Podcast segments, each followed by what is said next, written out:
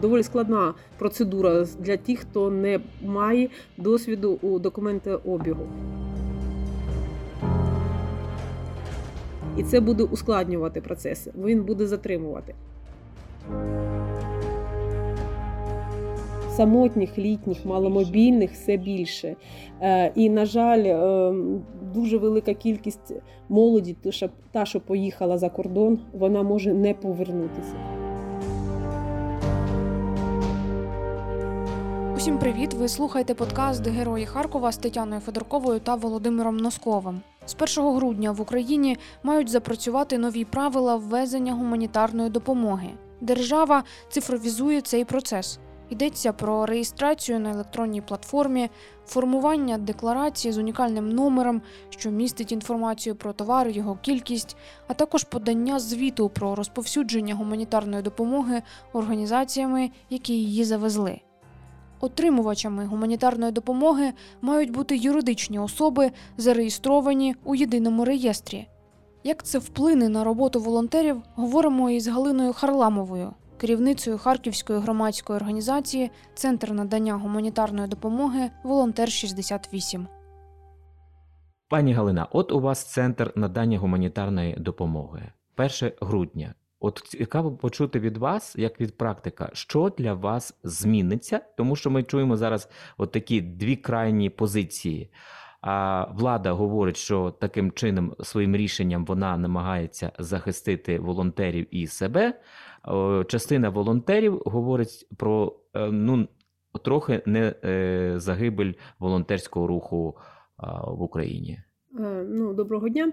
Е, Ви знаєте, я вам хочу сказати, е, Володимире, що така ситуація склалася, що дуже велика кількість волонтерів, саме волонтерів, не організації, ті, що вже мають юридичну реєстрацію, а саме люди-волонтери, то, що є у реєстрі волонтерів державному, вони дуже часто не мають юридичної якоїсь ну, підопльоки під собою підґрунтя. так. Тобто вони це е, просто фізично люди, котрі е, здійснюють величезну роботу взагалі, дуже велику, але вони не мають за собою ніякого, ніякого юридичного лиця.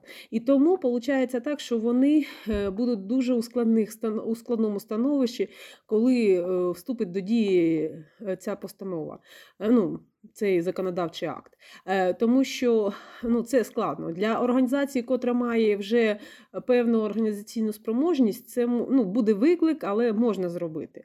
Ну, якщо це невеличке волонтерське об'єднання або волонтерська організація, в котрій умовно є там голова. Кілька волонтерів і навіть бухгалтера може не бути, то тоді це буде дуже важка така справа, тому що це ну, доволі складна процедура для тих, хто не має досвіду у документообігу. Офіційні запити, офіційні листи, е, і потім все це офіційно оформлювати. І тому ті, хто до цього працював е, поза цим процесом, то це будуть певні складності. Е, Відсіювання виходить, правильно? Залишаться великі організації благодійні або громадські, які займаються волонтерством, а дрібні вони відсіюються, тому що ну нема кому буде е, це заповнювати ці всі реєстри, документи. Ну і зрештою, як ви сказали, треба ще й це все вміти робити. Або вони будуть е, дуже швидко зростати. Ну, наприклад, наша організація вона утворена була офіційно зареєстрована у червні того року. Да? Тобто, нас нам трішки більше, ну майже півтора року. Хоча працюємо ми з початку е, військового вторгнення. А, но ми дуже швидко е, з волонтерської групи е, перетворилися. Зараз у нас вже є певний штат, у нас є бухгалтер, у нас є е, налагоджені процеси. Ми ще ростемо, ми ще зростаємо і нам ще це вистраювати. Ну, у нас вже є певні якісь е, закладено вже щось таке.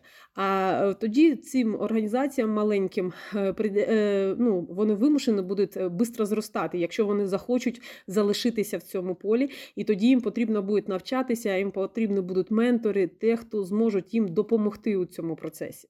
Добре, а пані Галина. Галина, а от скажіть, а, а, а це вплине на швидкість, наприклад, постачання гуманітарної допомоги, тому що війна це завжди нові і нові виклики. Та от сьогодні у нас більш-менш, більш-менш повторюють стабільно а, налагоджені процеси.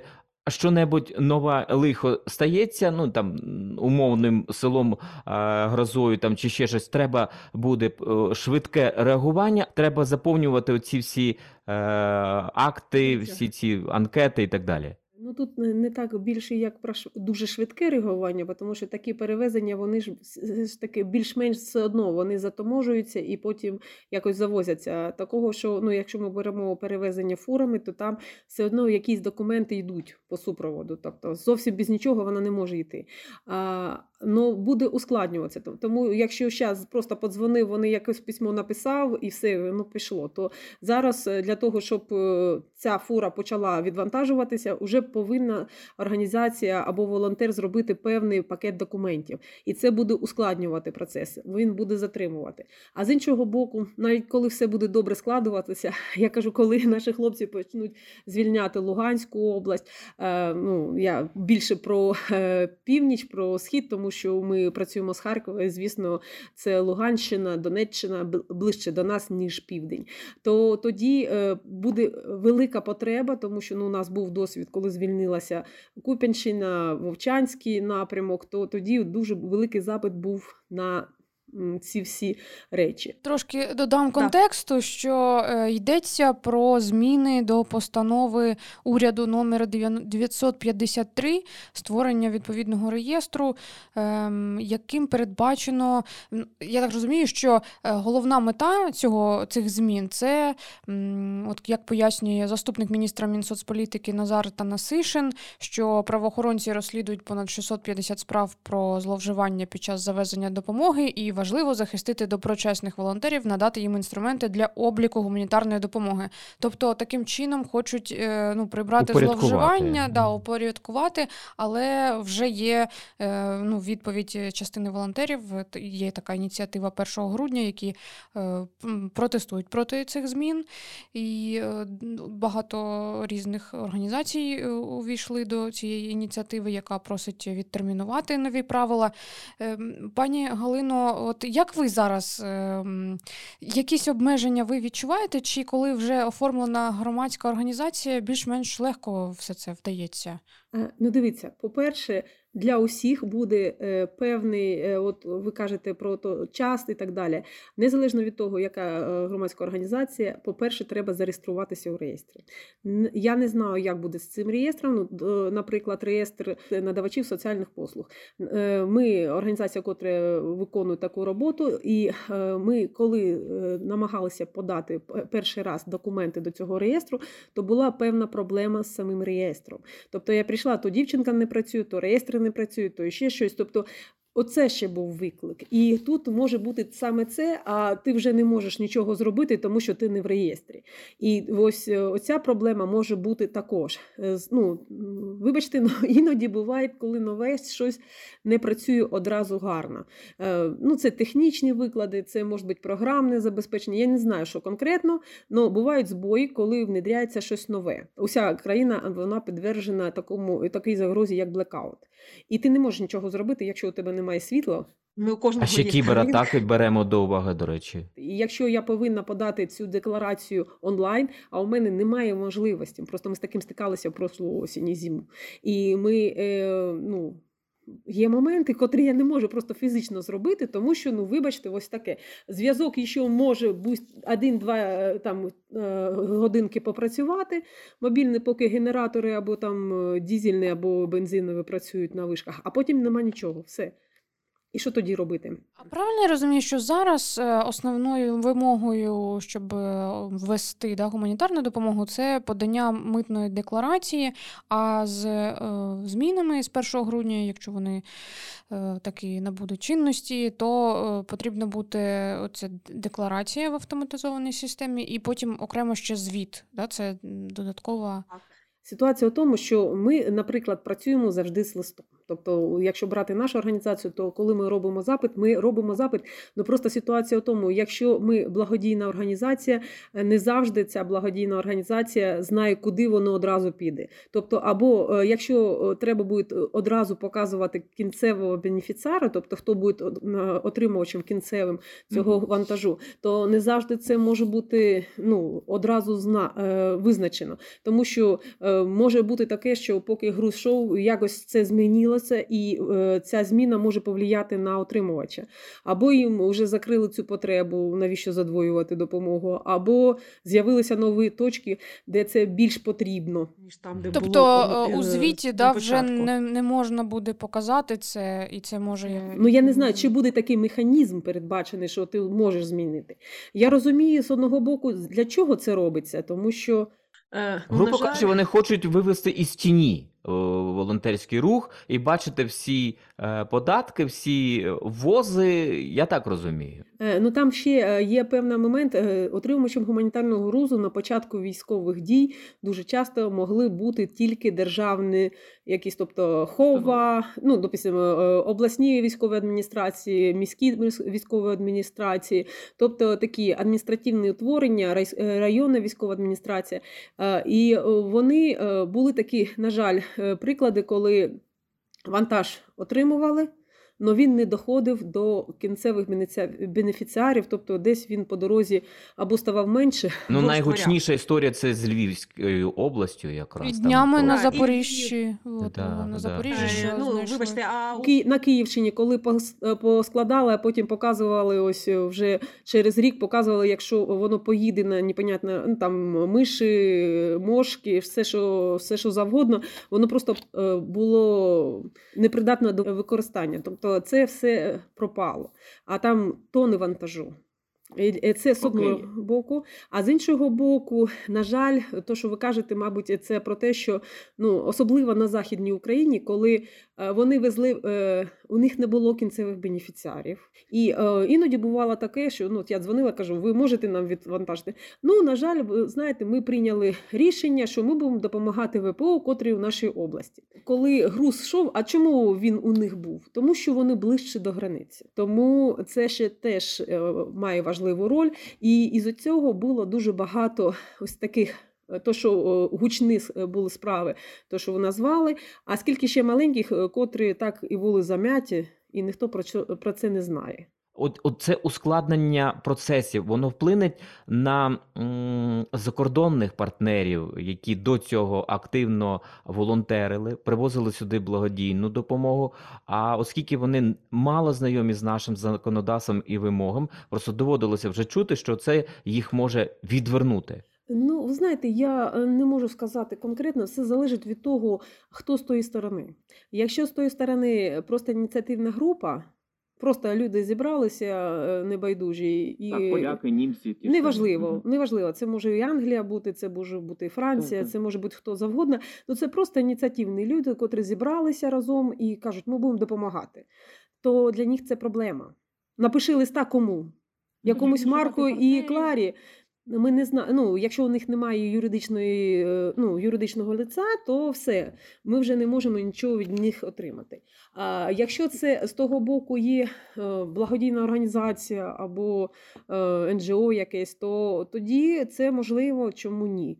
У будь-якому разі, поки пройде це переоформлення, ну, тобто, поки ми перевдягнемося, переобуємося, пере, е, ну, перестосуємося до цього, це певний час е, дуже буде е, е, ну, Але в цей час е, ми ризикуємо втратити волонтерів, які е, ну, змушені будуть припинити. Жертвували часом так, і, і вони, ресурсами. вони не зможуть так робити. Е, Тут є ще один шлях, це коли е, поодинокі волонтери вони будуть або об'єднуватися, або будуть звертатися до яких організацій, тих, що є, е, ті, що будуть ну, цими зареєстровані у цьому реєстрі. І вони тоді у кооперації зможуть щось робити разом. Ну це, звісно, додаткові якісь ризики е, і тривалість е, більша, тому що це потрібно знайти с- ну, союзника свого, да, спільника, котрий зможе допомогти, захоче це займатися, тому що відповідальність у будь-якому разі буде е, нести організація, котра отримує цей вантаж, і котра пише листи, і потім потрібно, щоб вона давала звіти. Ваша діяльність, е, вона, я знаю, е, з кількох напрямків. Так, це е, зараз також і евакуація, чи була точно евакуація, і це і роздача гуманітарних вантажів, пакунків. От е, як зараз ваша організація працює? Якщо брати глобально, це ми допомагаємо родинам з особами з інвалідністю або маломобільними особами, ті, що особливо ті, що не можуть самостійно переміщуватися. У нас є направлення це евакуація, в тому числі і ем, медична евакуація із зони деокупації. Ну, зараз у нас прийшов запит на евакуацію літньої жінки з ампутованою кінцівкою з, купі, ем, з ковшарівки. Тобто ми продовжуємо займатися евакуацією.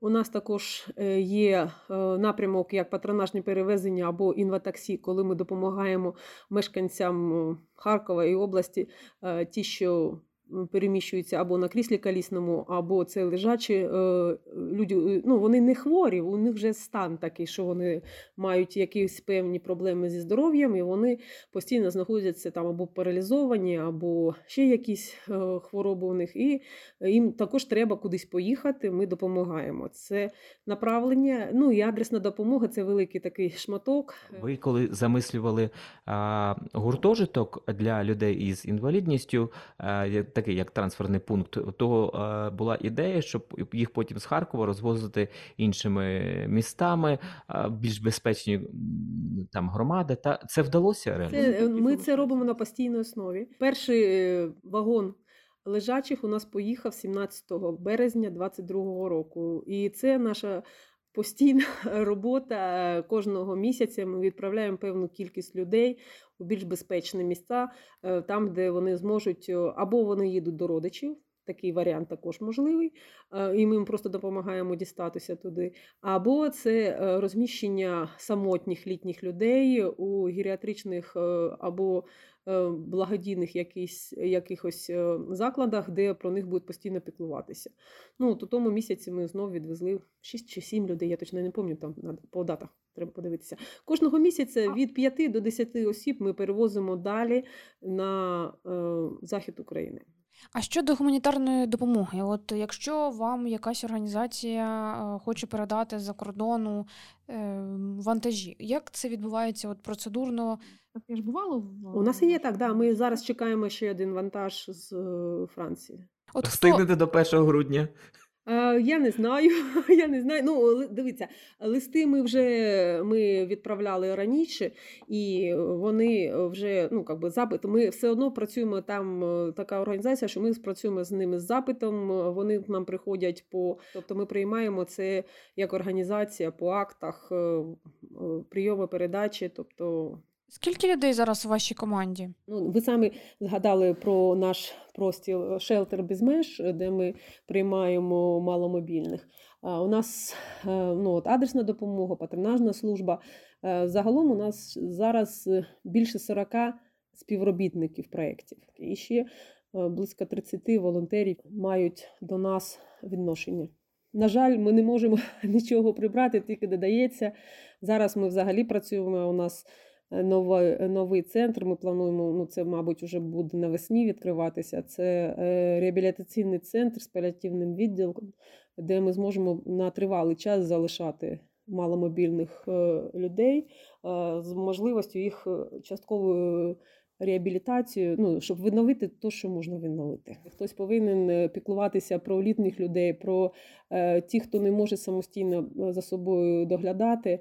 Е, і е, ці люди їх менше ставати не буде. Самотніх, літніх, маломобільних все більше. Е, І, на жаль, дуже велика кількість молоді, та, що поїхала за кордон, вона може не повернутися з різних причин. Дехто просто не дочекається своїх повернення, да? тому що ну, у нас є бенефіціари, у котрих діти загинули. Загинуло хтось на фронті, хтось просто загинув через війну. Е, І тому ну, люди е, залишаються самотніми. І Харків це така велика, таке велике місто, де дуже багато е, наукових співробітників було, багато людей, котрі були зайняті, навіть інженерні кадри, ті, що працювали на заводах, дуже багато заводів і виробництв було таких е, серйозних у Харкові протягом всього часу. Ну, і плюс театри, ну, тобто багато такого, де люди віддавалися повністю кар'єрі, і не, не ну, так склалося, що у них немає родини. і вони ж постаріли всі, і вони залишаються одні. У нас є бенефіціари 101 рік, жіночка. Зараз ми знаємо, з останніх новин відбуваються ці протести на польському кордоні. Ем, Тобто існує вже низка таких перепон для волонтерів. Е, На польському кордоні у нас там стоїть машина внедорожник, тобто позашляховик, то що нам е, обіцяли наші партнери. е, От він там стоїть, повинен був на тому тижні приїхати до Києва. А поки він там стоїть, ми шукаємо можливість, як поїхати туди, де немає доріг. Тому що, хоч не хоч, ну людину треба вивозити. Ну це просто певний ще виклад, тому що там, де нормальні дороги, розбиті переправи, е, там, де є е, переправа, там немає дороги. У нас було таке, що у нас е, нашу швидку і екскаватор тягнув, і хлопці допомагали виталкувати по дорозі. Е, Тому що іноді так виходить, що приїхала машина, доїхала нормально, а по, по дорозі додому доїхати не можна. І тоді хлопці на ем, м'яких е, ношах несуть цю людину і пів кілометра, якщо треба більше, тому що щоб не сісти на пузо і потім не витягувати. За, дві, е, за два тижні до того дзвонили, сказали, ось десь 20 е, е, листопада ми зможемо ну, очікуємо, що автівка буде у Києві, ми зможемо вам передати. 20-21 я була у Києві, дзвоню, він говорить, на жаль, не знаємо, коли буде, тому що через страйк стоїть на таможні. Ким ви були до повномасштабки? Чим ви займалися? Ой, ким я тільки не була. Ну, якщо так брати у е, громадському секторі, я з 2014 року я починала як волонтерка у іншій організації. А ось у 2019 році е, повернулася до бізнес-сфери, була е, помічником директора на будівельній фірмі. Звільнилася з того місця роботи і повністю займаюся тільки діяльністю нашої організації. Оце що? Це от сьогодні відчуття е, бути потрібним, бути корисним. От як би ви сказали про сьогоднішнє своє м, життя, і, можливо, я скажу це слово пафосне, хоч я не люблю місію, поклик. Ну, це місія. Ми так їх для себе і відзначили, що ми допомагаємо людям і е, ді- е, робимо світ е, добрішим. Не кожен із нас е, працює, я маю не зараз, а взагалі в житті е, там, по, по призванню, по поклику. А більшість працює просто там, де так склалося. Це що ми робимо, мені іноді кажуть, як ви цим займаєтесь, як у вас там вистачає сил чи ще щось. Я говорю, ну а хто це буде робити? Усі хочуть щось красивої картинки, да? цікавого якогось, е, ну, щоб було весело, цікаво, там, з дітками гарно. Да? Я говорю, ну, дітки це гарно, а старики куди їх дивати? Не всі залишаються, це важка е, робота. Ну, ті, що залишаються, вони е, усі підбираються саме такі, котрі е, розуміють і вони співчувають. Тому що, може, не у кожного є дитина, але літня людина або людина з інвалідністю є у кожного, або була. Пані Галина, ви могли б згадати якусь таку історію ем, життя людини, яку ви евакуювали, яка в Харкові зараз е, живе? Торкнула, яка да, вас, як можливо, як- кажуть, з да. ким ви підтримуєте е, зв'язок, е, Зв'язок. дізнаєтесь там Мгм. здоров'я? квітні того року.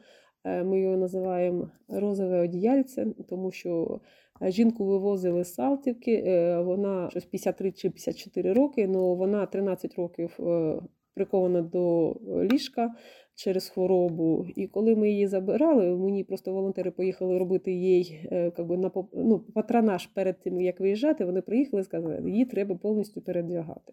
Я говорю, ну вона ж ну, гуманітарка, вона ж не стирана, нічого. Це все одно буде краще, ніж то, що в неї є.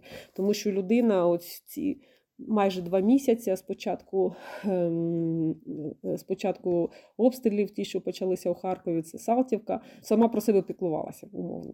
Ми її перевозили, ми її для того, щоб вона не змерзла, ну таке е, розове у білий горошок було ем, покривало. І коли ми її занесли у, ем, у потяг, у вагон погрузили, пованта- е, завантажили, це окрема тема. Якщо кому цікаво, зайдіть на мою сторінку у Фейсбуці, подивіться, як хлопці заносять е, лежачу людину у наші звичайні вагони. Це е, окремий квест. І от ми відправляємо її, вона каже: а покривало. А ми кажемо, та то ж тобі. Так я ще з приданим поїду.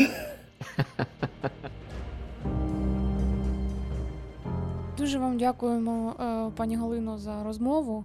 Я більш ніж безперечно переконаний, що е, знаєте, як цільова аудиторія знає, як звернутися до таксі для людей з інвалідністю, і все-таки для тих, хто можливо не чув, є телефон чи куди звернутися. Е, Я дам е, телефон гарячої лінії нашого центру, тому що інватаксі е, це місцевий проєкт міста Харкова.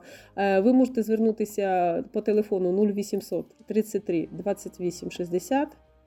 Е, Це гаряча лінія саме нашого центру. З 10 до 16 цей телефон працює на ну, у робочі дні е, на вхідні дзвінки. Хочу нагадати також для наших слухачів, що можна підписатися на волонтер 68 Харків в інстаграм. Наприклад, там є всі контакти, є всі історії е, евакуйованих людей, тим, кому допомогли адресно. В Фейсбуці також є сторінка, так що теж туди можете звертатися і дивитися. Мгм. Я нагадаю, що з нами була Галина Харламова, керівниця громадської організації Центр надання гуманітарної допомоги Волонтер 68.